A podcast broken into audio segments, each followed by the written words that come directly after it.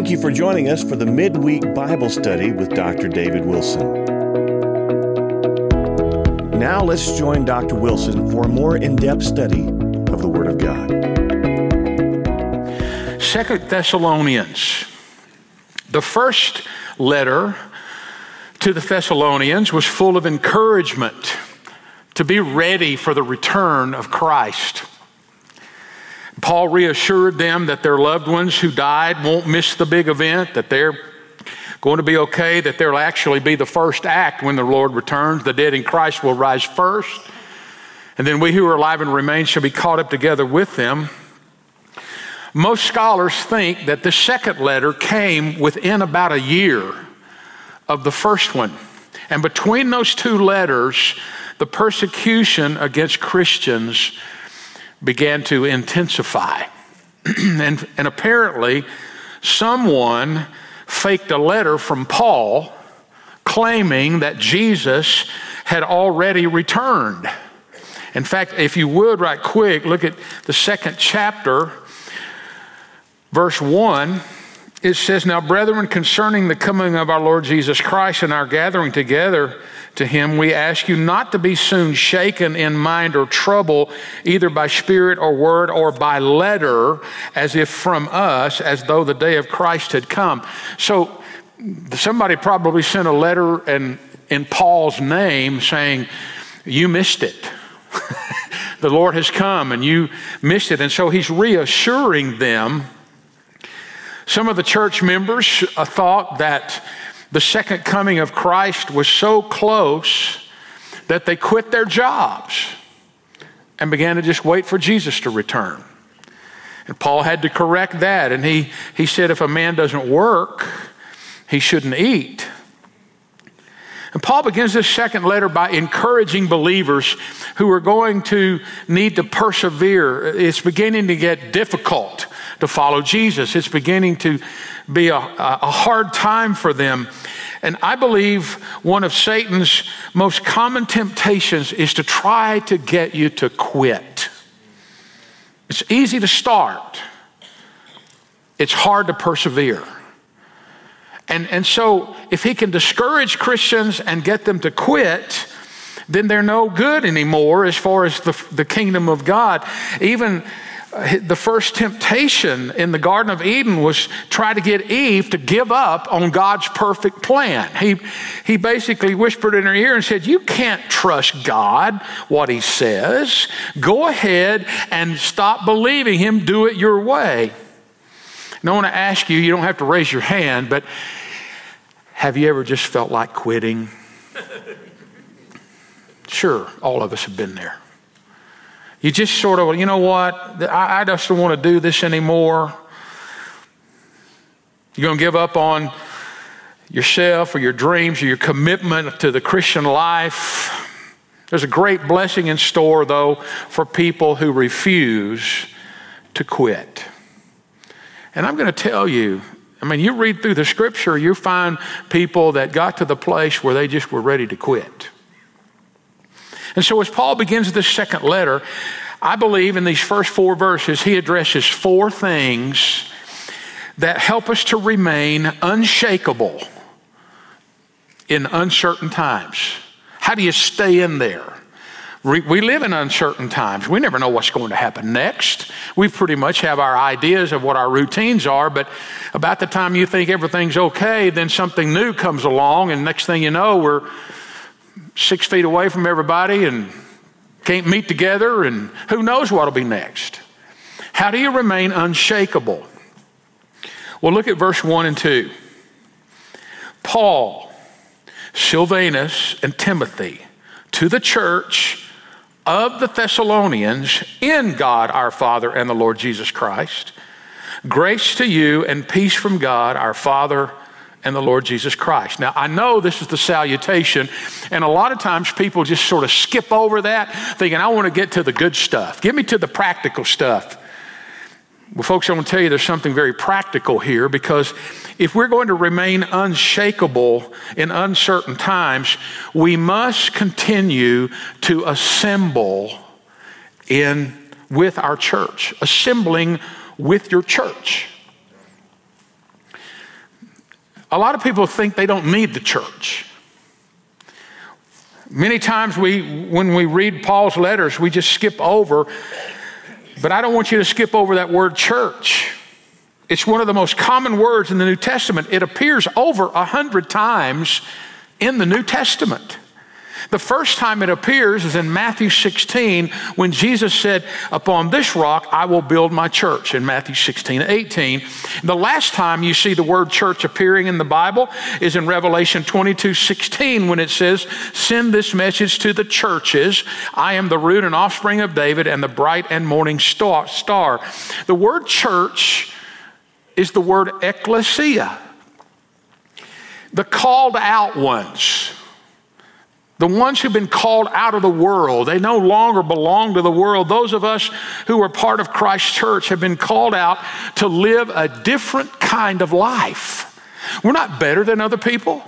We've just been called out of darkness into light, out of sin into righteousness and holiness, and we've been called out to live a different kind of life. And, and I want you to notice the, the language that Paul uses in verse 1. It says, To the church of the Thessalonians in God. The church of.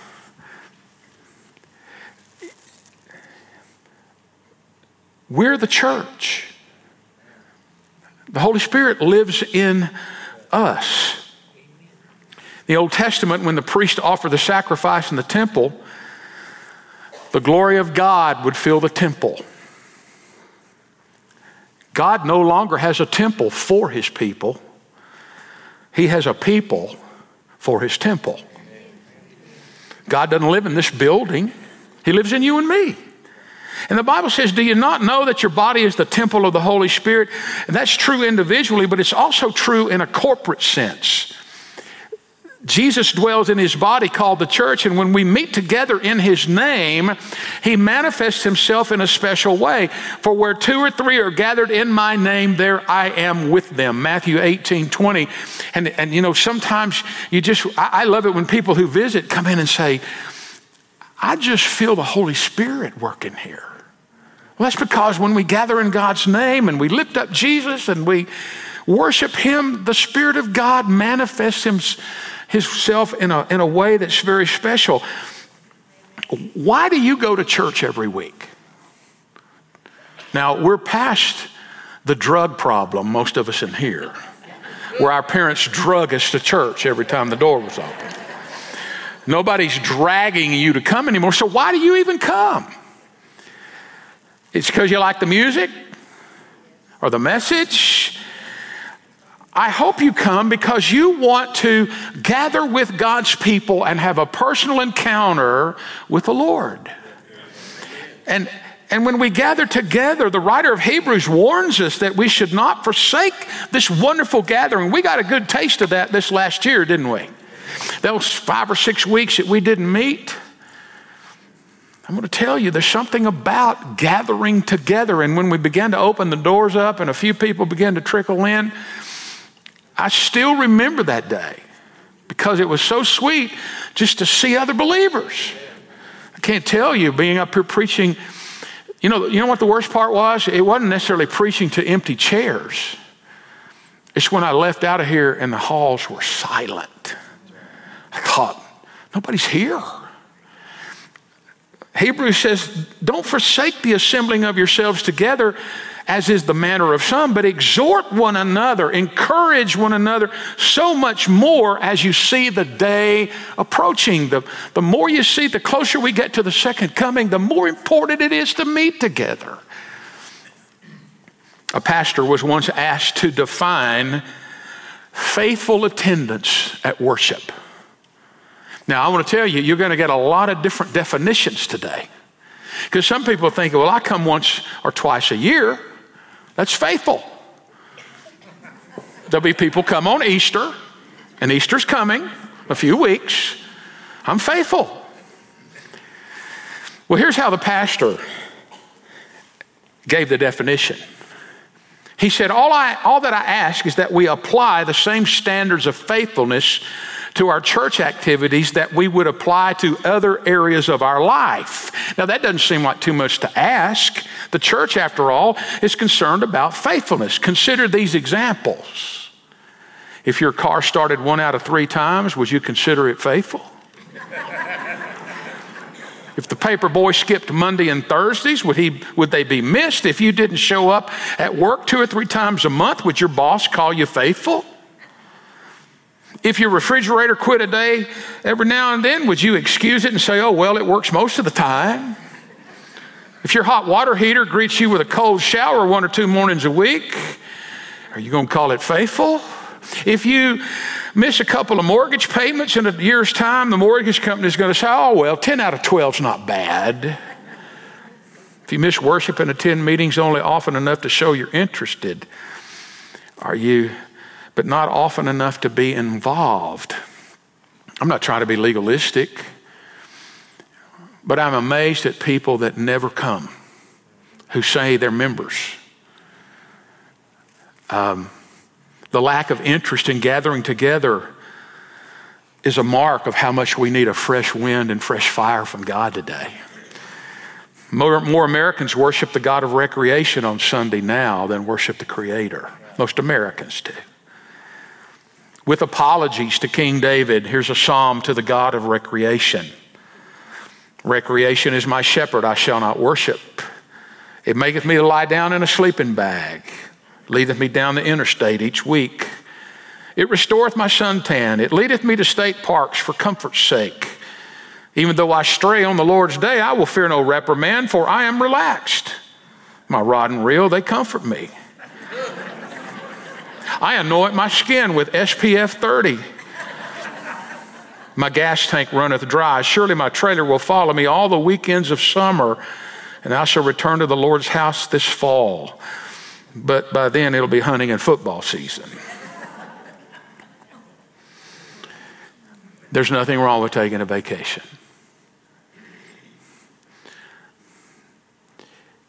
R. Kent Hughes, in a book called The Disciplines of a Godly Man, states church attendance is infected with a malaise of conditional loyalty which has produced an army of ecclesiastical hitchhikers.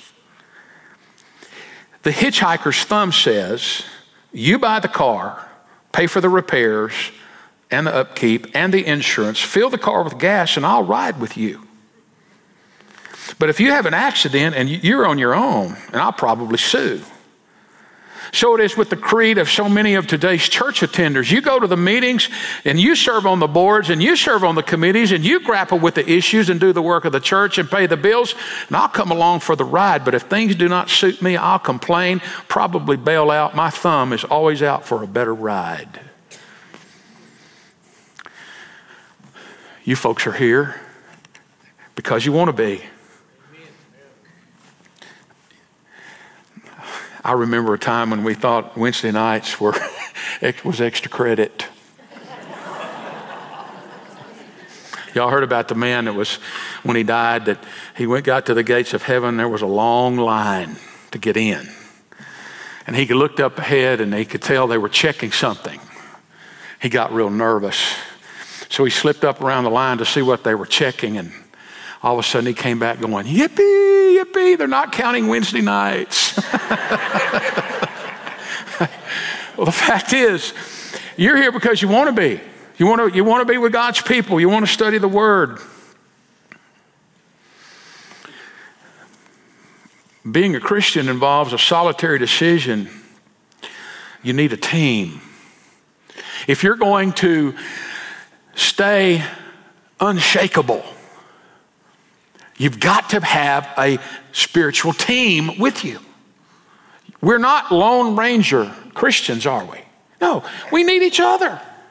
With warts and all, and as different as we are, we still need each other. You may have heard the name Diana Nyad.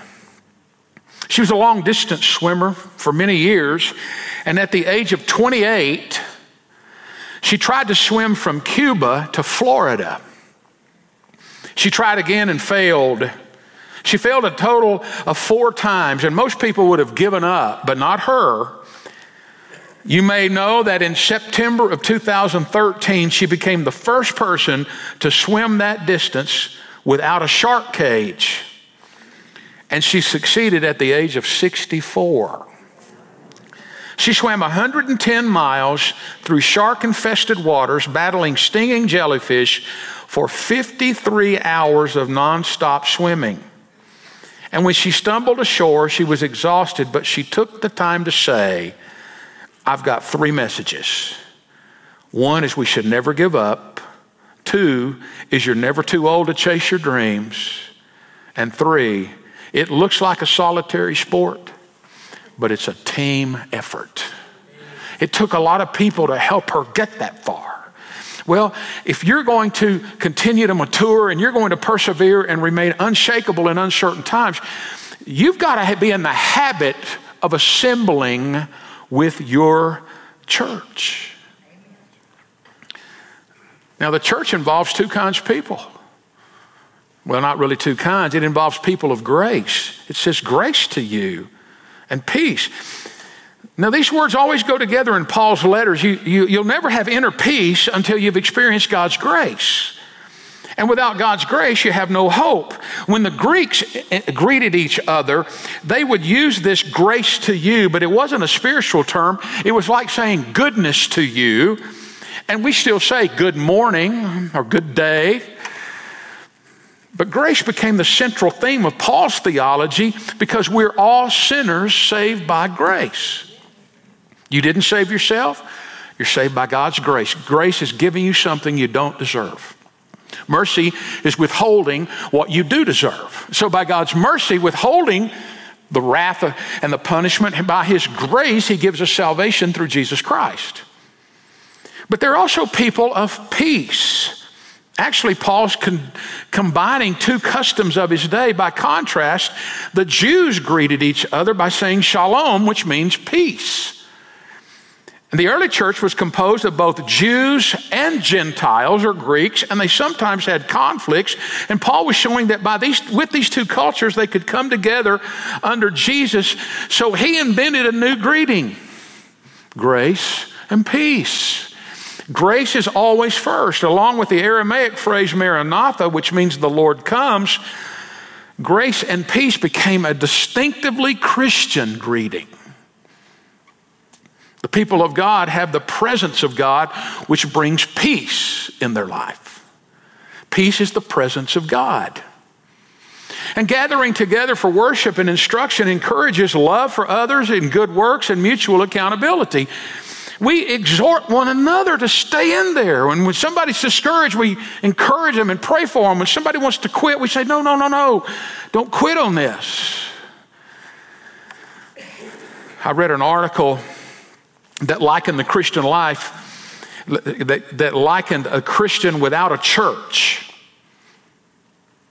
It's like a student who won't go to school. It's like a soldier without an army, a citizen who won't vote, a seaman without a ship, a child without a family, a drummer without a band, a ball player without a team, a honeybee without a hive, a scientist who does not share his finding with his colleagues. People say, well, why do I need the church?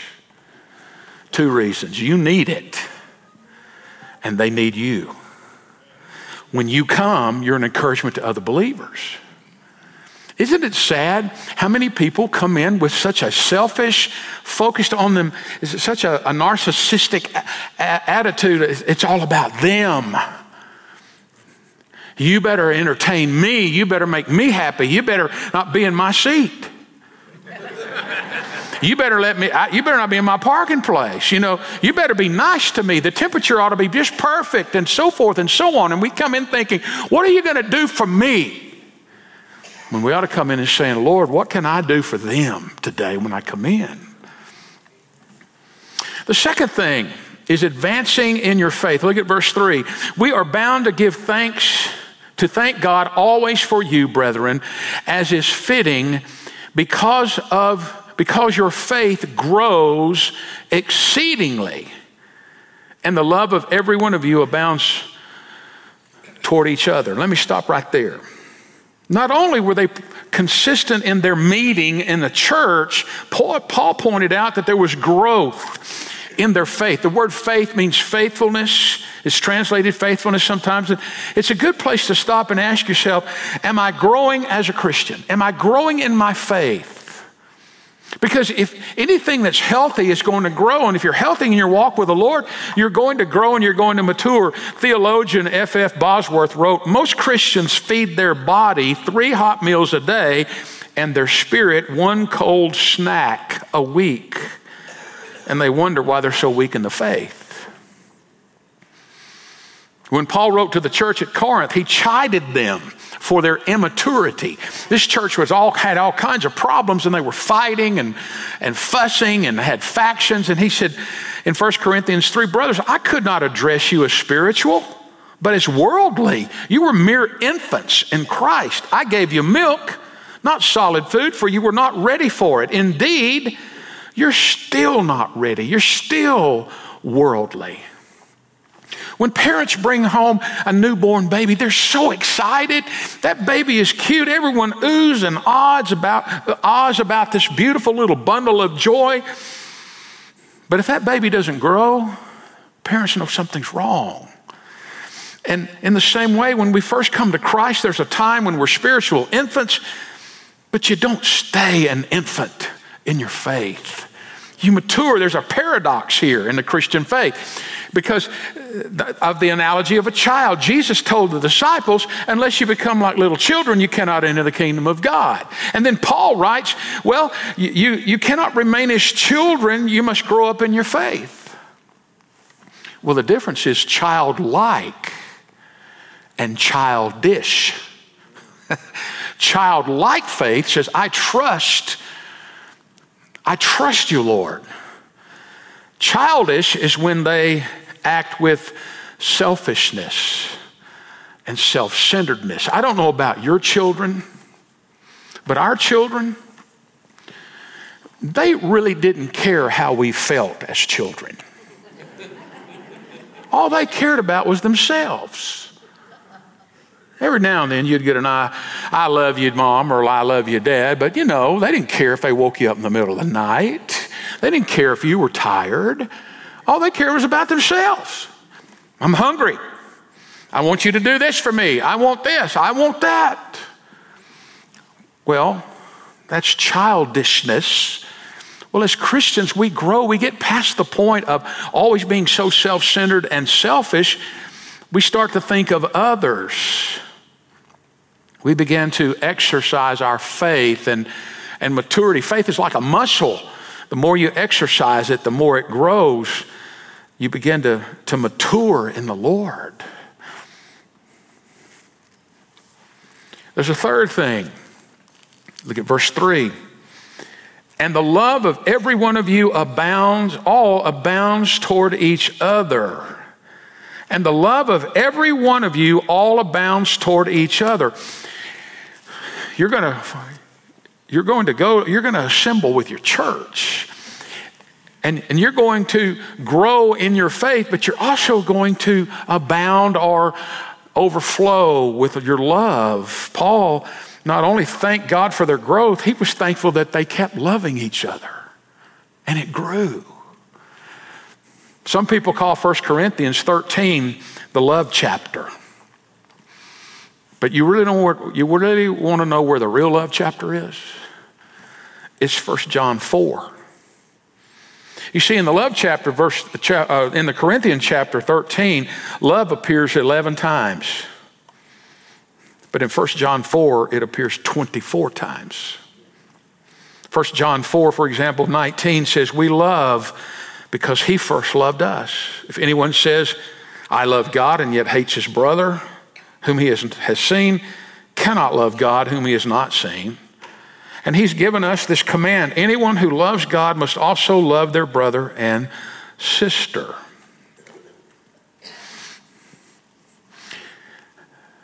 There were times I wondered if I was going to love my brother. well, actually, I did love him, and we learned a lot of social skills growing up together. I learned how to deal with difficult church members. only I don't punch them out now like I did my brother. You know what? If you've got siblings, there are times that you think, how in the world am I ever going to love them? But you know what? My sister and my brother, I don't have next to my wife, obviously. My wife is my best friend. But I love my brother and sister dearly and love to be with them because we've become more mature. And, and now we don't duke it out if we have a disagreement. Well, in First John, John is a writer. And John, what did John call himself in many of his writings? The disciple whom Jesus loved. And he made three definitive statements about God. He said, first of all, God is spirit, God is light, and God is love. Now, the Bible doesn't say love is God. It says God is love. In other words, love doesn't define God, God defines love. Have you ever heard anybody say, Well, I just don't believe a loving God could ever send anybody to hell? Well, they've got some sentimental human idea of love and they try to impose that definition of love on God, but God loves you with an unconditional love. And He loved us while we were sinners and sent His Son to demonstrate His love, and His love demands a response. We love Him because he first loved us. He came to us. And John wrote that you couldn't say that you love God if you don't love your brothers and sisters. And he uses very strong language. He says, You say you love God, but you don't love your fellow brothers and sisters in Christ. You're a liar. That's pretty stout. Y'all have heard the name Jim Cymbala, who was the pastor of Brooklyn Tabernacle Church, is the pastor. He tells a story how one Easter Sunday evening, after the services, people were milling around and he was tired and depleted from that day of preaching. But and a poor homeless man approached him. Obviously, a man who you would might call he was homeless and obviously a wino. And Jim said his first reaction was, Where are all my staff members to keep people like this away from me? And he probably just wants some money to buy some more cheap wine. So Jim said the man smelled so bad that he had to turn his head away to take a breath. He found out the man's name was David that he was sleeping on the streets. So Jim pulled out his money clip. He was going to offer him a few dollars and send him away. And to his surprise, David said, I, I don't want your money. I want your Jesus. I just heard you talking about him tonight, and if I don't find Jesus, I'm going to die on the streets. Jim said God convicted him on the spot. He began to weep and he suddenly grabbed David and hugged him. And he said it was as if God said, You don't like this smell? I love this man and his smell, and so should you. And Jim said that in that moment, his odor became a sweet aroma. Jim told him about Jesus and they prayed. He helped him get into a 60 day detox program. They found him a place to live. They hired him to do maintenance job at the church. David gave his life to the Lord and began to memorize scripture. A year later, David shared his testimony in the church, and it was obvious God had called him and gifted him to preach. They ordained him, and today he's an associate pastor in the church in New Jersey. Jim Cymbala says that God sent him, David, to show him that people don't need just a handout, they need our love. And God's going to send some people into your life that are difficult to love. But don't give up on them because God doesn't give up on them. God may have sent them in your presence to help them find Jesus. You keep on persisting and growing in your love for others. You haven't really loved someone until you share with them how to find Jesus. And Jesus can change their life. So, if you're going to remain unshakable, you've got to keep assembling with your church. You keep growing and advancing in your faith. You keep abounding in love for your brothers and sisters and others without Jesus. And then there's a fourth thing you keep abiding, you keep staying in even in your trials. Look at verse 4. So that we ourselves boast of you among the churches of God for your patience and faith in all your persecutions and tribulations that you endure. What are three of the most valuable Christian virtues? Faith, hope, and love. Well, you see all three of those here in this passage. Faith reaches up toward God in response to His grace. Love reaches out to other people in response to God's grace. Hope reaches to the future to trust God regardless of the circumstances. Now, the word patience in verse 4 is another word for spiritual stamina, to stay in there. Stamina is the ability to keep on going even when you're tired. In life, you're going to have some painful trials. Jesus didn't say, in the world, you might have tribulation. He, he said, in the world, you will have tribulation, John 16 33. But be of good cheer, for I've overcome the world. You're going to have some painful trials. You can't avoid them. You don't have any control over all your circumstances. Has nothing to do with how strong your faith is. Even, even, even if your faith is strong, you can still have some painful, trying circumstances. You have no control over the circumstances, but you do have control over how you react in those circumstances. You see, James was the half brother of Jesus and the pastor of the first church in Jerusalem. The believers were facing persecution and trials. And what did James write in James chapter 1 verses 2 and 3? Consider it pure joy, my brothers, whenever you face trials of many kinds, because you know that the testing of your faith develops perseverance. The word many trials means multicolored trials. Later in that letter, he talks about the multicolored grace of God to cover those trials. When some people face adversity, they get bitter. But the Bible says we should rejoice because our trials can actually make us better and stronger. There's great value in enduring trials with a smile. The Bible is full of people who could have been victims, but because of their faith, they became victors. There's something to be said for the persistent attitude that says, I will not give up. I will not quit. I'm not going to give in. Joseph's a perfect example. In the book of Genesis, you read about Joseph, who was unfairly imprisoned in Egypt. His life was full of disappointment and adversity, but he refused to give in to bitterness. He never gave up on God. In fact, as he looked back in Genesis 50 20, it says, You intended to harm me. He was talking to his brothers who sold him, lied about him, said he was dead.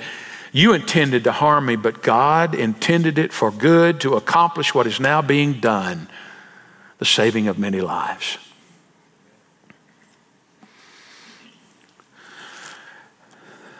Soichiro Honda was a simple person. He designed a new piston to improve the performance of automobiles. He was sure his attempt would yield breaking results, and he offered his designs to Toyota. But the engineers turned his offer down without even meeting him. But he didn't lose heart. He repeated his attempts to get at the meeting Toyota engineers. Finally, they, even though they had ridiculed him, not losing heart, he went into great details to finally convince them. And at last, Toyota ordered a supply of his pistons to put in their motors. So Honda invested all of his resources his money, his materials, his knowledge, his hard work as capital and constructed a plant for producing these pistons. But suddenly there was an earthquake in Japan that destroyed his factory. Yet he, re, he, he refused to give up and had faith in his own ability. So once again, he started to construct his factory. And when it was ready and the production was just getting started the following week, World War II broke out. Bombs came to Japan. Most of the country was devastated, and so was his factory. And although Honda lost his factory, his property, his wealth, and his friends, he still refused to give up. So he continued his efforts and began to construct his factory for a third time.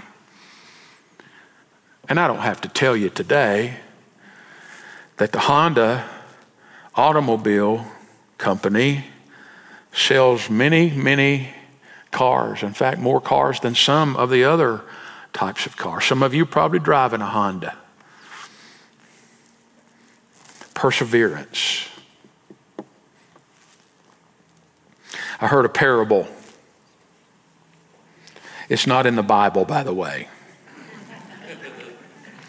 One day, a farmer's old donkey fell in, a, fell in an abandoned well. The donkey started making a racket from the well, and he was hee hawing up a storm. And the farm, when the farmer heard it, he found that the donkey had fallen into that well, and there was no way he could get him out. And since the donkey was old and crippled, and the well needed to be covered up, he decided he'll just bury the old donkey in the well. So he called his friends and they were going to have a time when they would dig and throw dirt with a shovel into the well. So they started throwing dirt in the well. At first, the donkey began to protest, but soon the old donkey got quiet and he refused to give up. After a few minutes, the farmer looked down in the well and was amazed at what he saw. For every shovel filled, uh, for every shovel of dirt was tossed on his head, the old donkey would just shake it off and step up on it. And as he continued to fill up the well, the donkey continued to shake off the dirt and step up. Pretty soon, the dirt level reached the edge of the well, and the old donkey stepped over the edge and trotted off, hee hawing and leaping for joy. In this life, you're going to have some trials. You just need to step, shake it off and step up in faith and say, Lord, I'm not going to quit. Don't quit. The Christian life is not a sprint. The Christian life is a marathon. A lot of people sprint for a little while and they say, I'm done, I'm tired, I quit. Marathon, you keep on going for the long haul. The Bible says, Let us not become weary in doing good. For at the proper time we will reap a harvest if we do not give up. Galatians 6 9. Don't quit. Don't give up. I learned a long time ago. Monday, Monday morning, Sunday afternoon, Monday morning, you ask my sweet wife over here, I'm about as tired as I can be during the week. And I learned a long time ago don't turn your resignation in on Monday morning, even though you feel like it. don't make any life changing decisions when you're tired, you'll make the wrong one. That's when you need other people to come alongside you and, and encourage you and pray for you because Satan wants you to give up. He wants you to quit. But God wants you to keep on keeping on in the name of Jesus, enduring painful trials. It's not a suggestion, it's a necessity. And Paul is saying, and you're going to see about being unshakable in this whole book. Staying in there, don't quit. Even when you get when you get discouraged, you don't quit. So maybe tonight some of you think, you know what, I've got my resignation in my purse or, or in my pocket. Well, God doesn't want you to turn it in. He's just saying you just keep on keeping on. Wise man told me, it's my dad. He said, sometimes the most spiritual thing you can do is just hold on. Well, actually, God does the holding on, but don't let go. And sometimes that's all it takes. Sometimes you just need some rest. Sometimes you need the encouragement of other believers. And I want you to remember this at any given Sunday, people walk in here and they wonder if anybody cares about them. They do. Will anybody talk to me? Will anybody speak to me? Don't just speak to the people you know. Get outside your comfort zone a little bit because sometimes a simple handshake or a smile or a welcome could be just what that person needs because they're wondering, I've come in here, I wonder if anybody will care about me. They may not look like you, they may not smell like you, but God told us to love them. I'm thankful for a loving fellowship here. I really am. I know that that uh, we're not perfect, but I really feel like that in your hearts you love each other and you love people and you love the Lord, and it, and that's what's drawing people. Part of it, the Lord's bringing them. We're lifting Him up. The Lord's bringing, but part of it is the love that you have. Again, next week, no Wednesday night because of spring break, and we're doing lots of lots of um, cleaning. Please, the following Wednesday, if you could let us know you're going to eat by Tuesday night, it would help us. We're not going to turn you away, but it would help us. And don't forget to set your clocks ahead. And, I'm going to do my best to do it without grumbling. I've already grumbled about it, and it's not even here yet. I get up at 5:30 on Sunday morning, so that means it's going to be like 4:30 on Sunday morning. So, if you see me yawn in my own sermon Sunday, you're going to know why. I give you grace every week when I see you yawn while I'm preaching. So you have to give me grace on Sunday. Let's pray. God, we thank you for the love that you've given us. Thank you for these wonderful people. And you know how much I love them.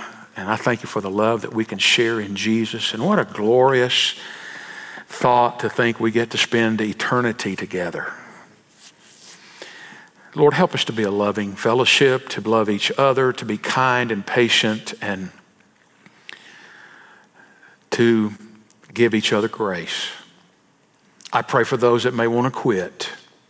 They're discouraged. I pray you'll encourage them, God. Let them know you haven't left them. You're right there with them. You know what's going on. I pray you'll encourage them. Thank you for your word that tells us it tells us to meet together. It tells us to hang in there. It tells us to keep our f- faith in you and to love each other. And even when we're going through painful times or going through trials, to keep our eyes on you. So I pray that you'll help us to do that. We do pray for the service this Sunday. Lord, we pray that somebody will come to know Jesus. Thank you for a sweet fellowship.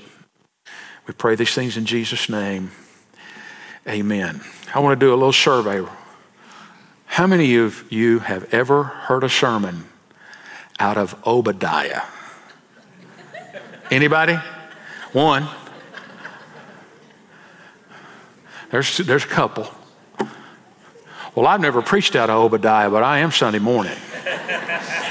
and the good news is, we'll read all 21 verses, and that'll be one less book you have to read next week. this is going to be a good time for you to catch up. All right. God bless you. Y'all have a great evening. Thank you for joining us today. We hope this has been a blessing to you. If you'd like to watch more live streams or additional Bible studies, please go to southcrestlive.tv. We hope to see you again next week.